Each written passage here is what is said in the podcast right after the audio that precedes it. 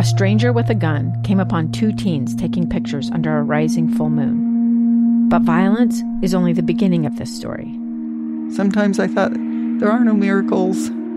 Yeah, there are, and this is a big one. I'm Amy Donaldson, and I've spent my career talking about how lives are undone by violence.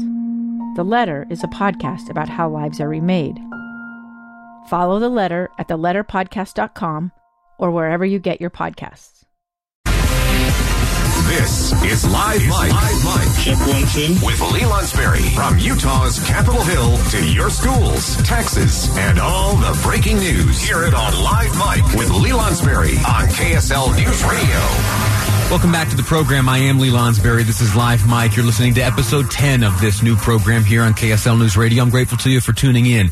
This segment and the next, we are going to spend dedicated uh, talking about uh, refugees and the circumstances here in Utah that make it a well-equipped, uh, well-prepared, and attractive place for refugees uh, to resettle. This stems from an executive order uh, uh, given down by the president in September of this year. It made the requirement be that for for refugees to come into the United States to arrive in certain regions, certain cities it would require the sign off of the state and local government.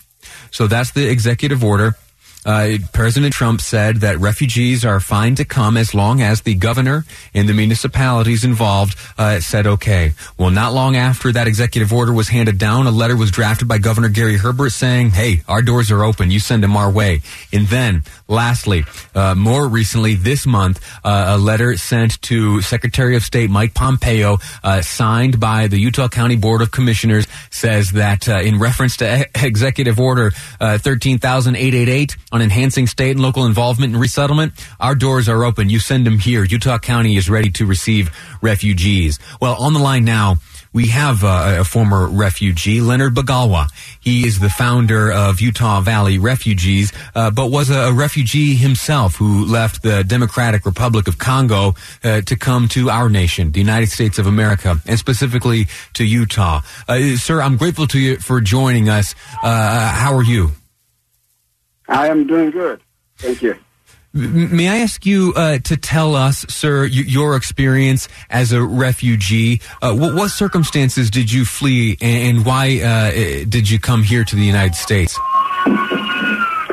Yes, um, I um, I left uh, my country, my home country, Democratic Republic of Congo, in 1997 when we had a war um, that was opposed to the current government at the same time. Uh, the country was called Zaire.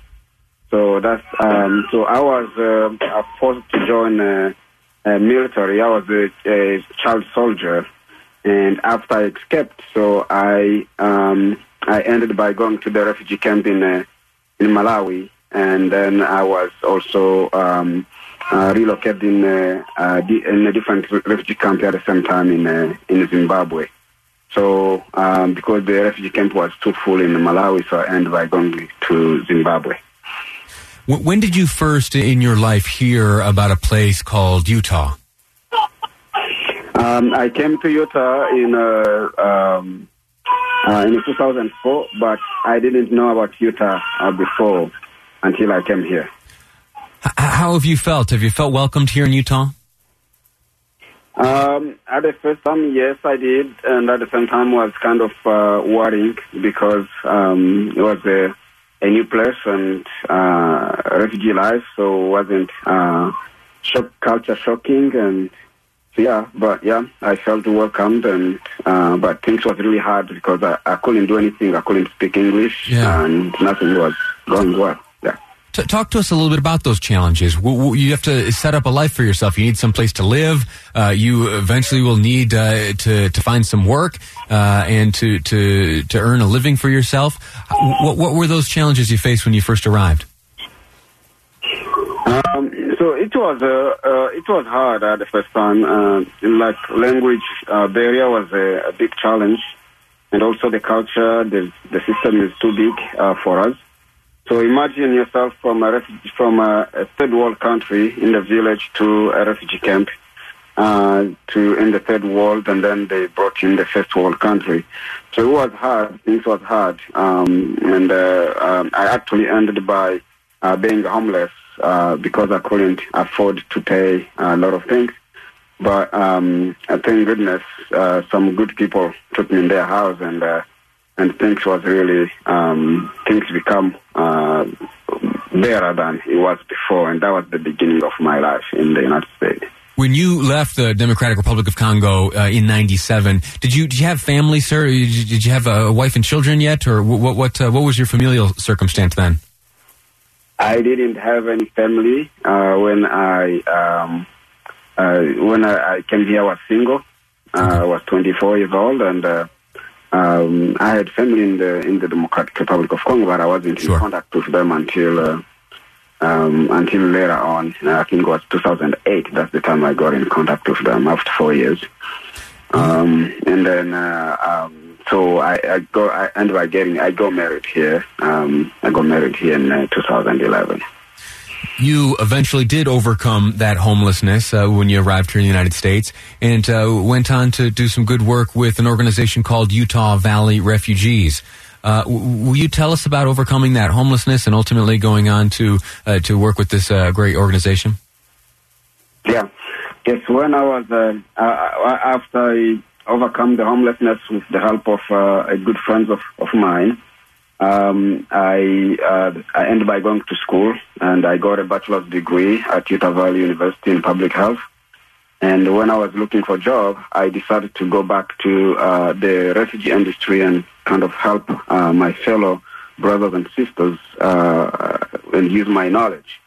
And when I went to Salt Lake County, start working for uh, with refugees over there, um, I found out that uh, the problem I had when I came in this country uh, the same problem where refugees are still having. Uh, people are still kind of, the system is too big for them, they are confused. Uh, Language and housing. Housing, yes, of course. Every, everything, like it's just confusing. Educational, uh, pro, small, small things like how to take the bus to uh, how to do my doctor's appointment.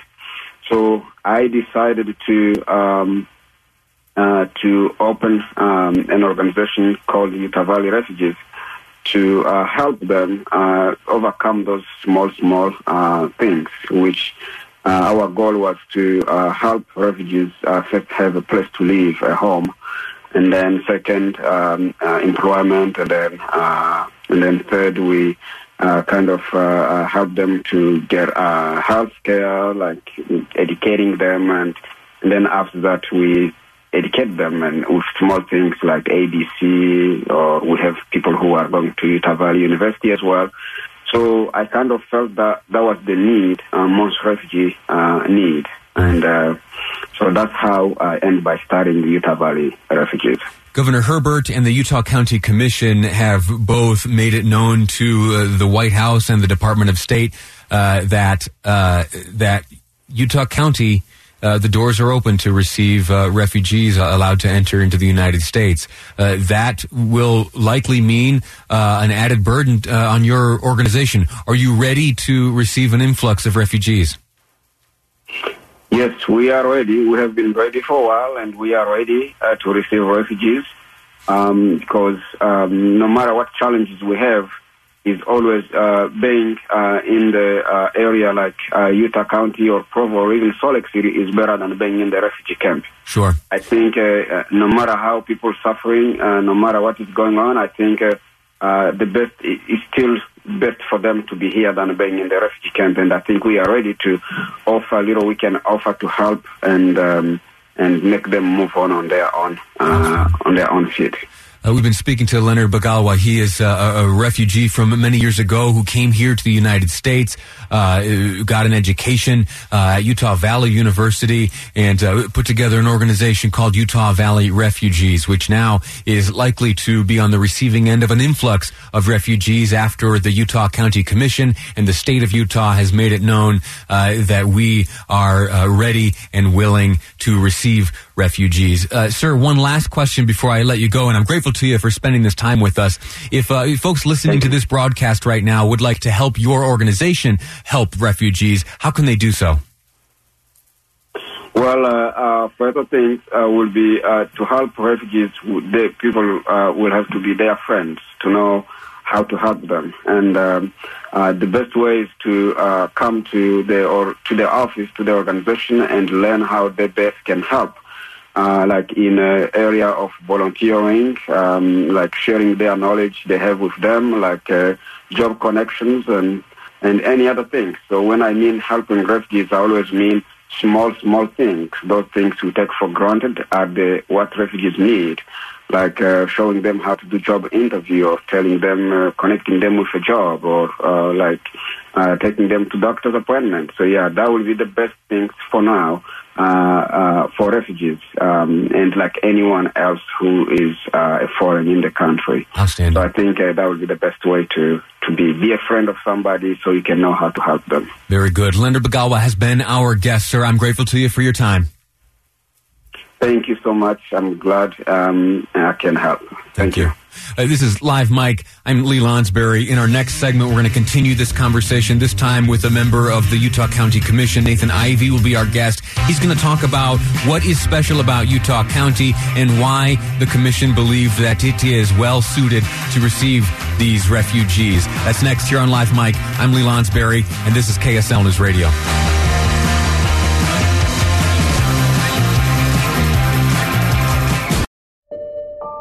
I'm Dave Cawley, investigative journalist and host of the podcast Cold. Don't miss Cold's new season 3, where I look into the unsolved disappearance of Sheree Warren, a woman last seen leaving her job at a Salt Lake City office in 1985. Police cast suspicion on Sheree's estranged husband and boyfriend, but never made any arrests or recovered Sheree's remains. Find Cold Season 3, The Search for Sheree, anywhere you get your podcasts. This is Live Mike with Lee Lonsberry. Hey, welcome back to the program. I'm Lee Lonsberry. Live Mike's the name of the show. We've made it to episode 10. That's double digits. We'll see if we have energy afterwards. We'll celebrate. Here, we'll get a cake or something. Uh, listen, this uh, this segment we are talking about something very important. Uh, it was a few months ago in September, towards the end of September, President Donald Trump put forth an executive order, uh, which he titled "Executive Order on Enhancing State and Local Involvement in Refugee Resettlement."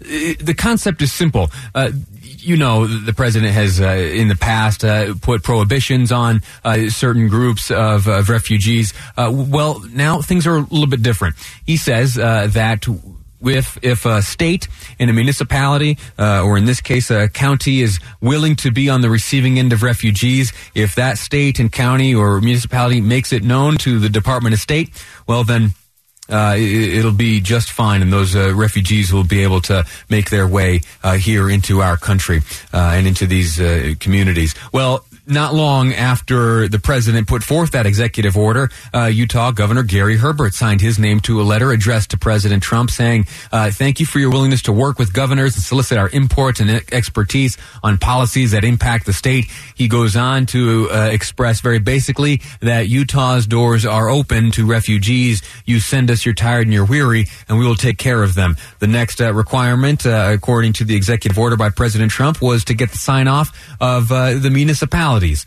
Uh, and Utah County uh, has done just exactly that, sending a very brief letter to Secretary of State Mike Pompeo. It reads, This letter is in reference to Executive Order 13888 as chairman, uh, so, so Tanner Ainge, chairman, signed this on behalf of the whole board. It says, as chairman of the board of commissioners of Utah County, Utah, I consent to initial refugee resettlement in Utah County as per the terms of the executive order and in accordance with federal law. On the phone now, we have one of the commissioners in Utah County, Nathan Ivie. Sir, I'm grateful to you for joining us. Thank you.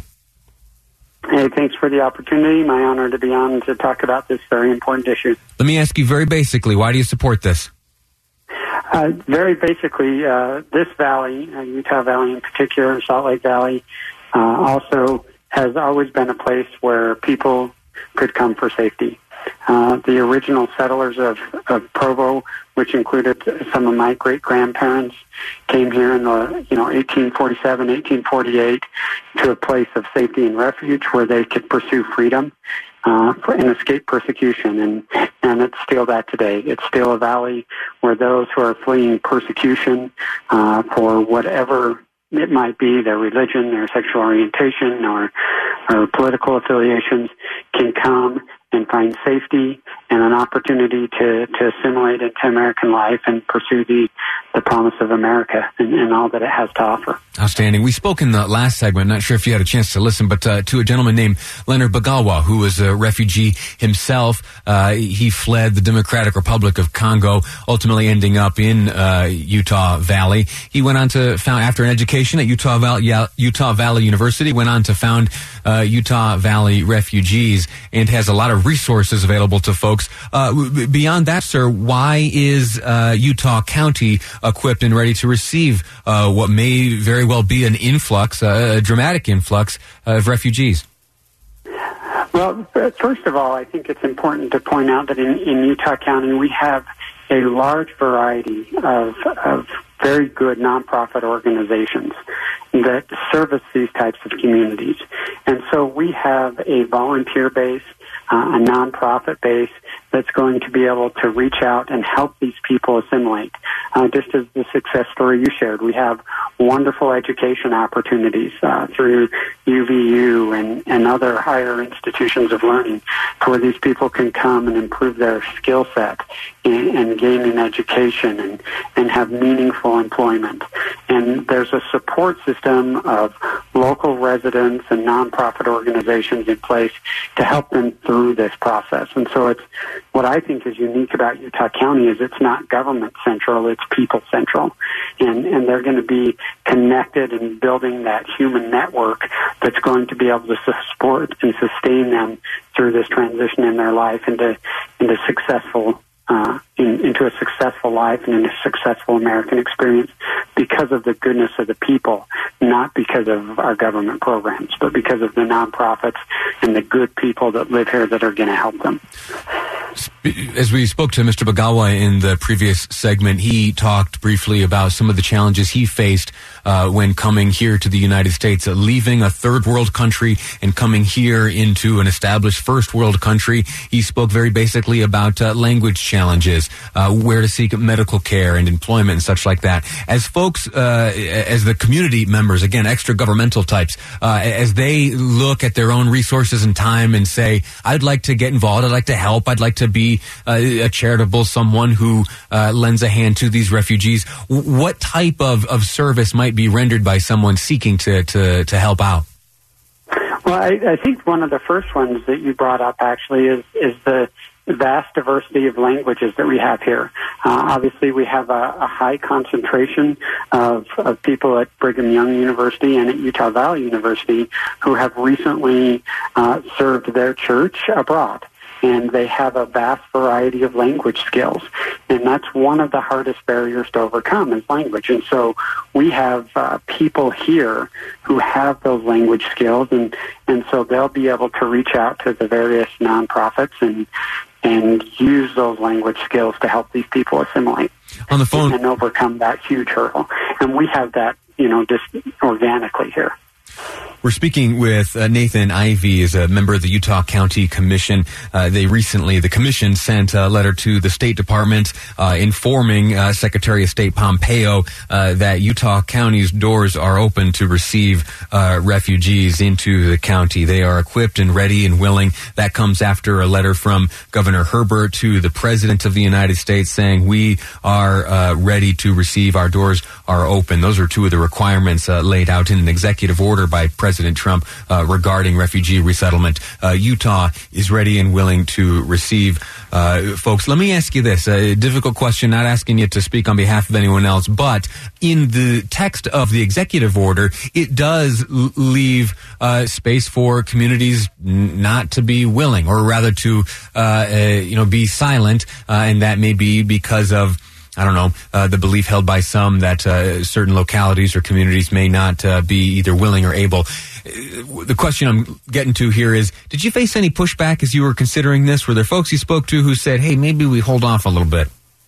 Uh, so actually, no. Uh, I, I hadn't received any opposition via email or, or anyone contacting my office about this before or after its passage. Um, you know, the social media reaction has been overwhelmingly positive and supportive, and I think that's because people in this valley recognize that that we are established. This whole entire community was established by a band of refugees, and and so helping people is dear to our hearts. And so when it comes, you know, when there's an opportunity presented to us to help people, uh, given our history and, and, where we've come from, we're happy to extend that hand out to those people and, and help raise them up. Commissioner Ivie, I'm grateful to you for joining us. It's an important topic. Uh, you mind if I stay in touch with you over the next little while to see uh, if uh, an influx certainly does appear and if there's any extra help you might need or uh, just getting general updates yeah, on the we, state of we, things? We'd love that. Excellent.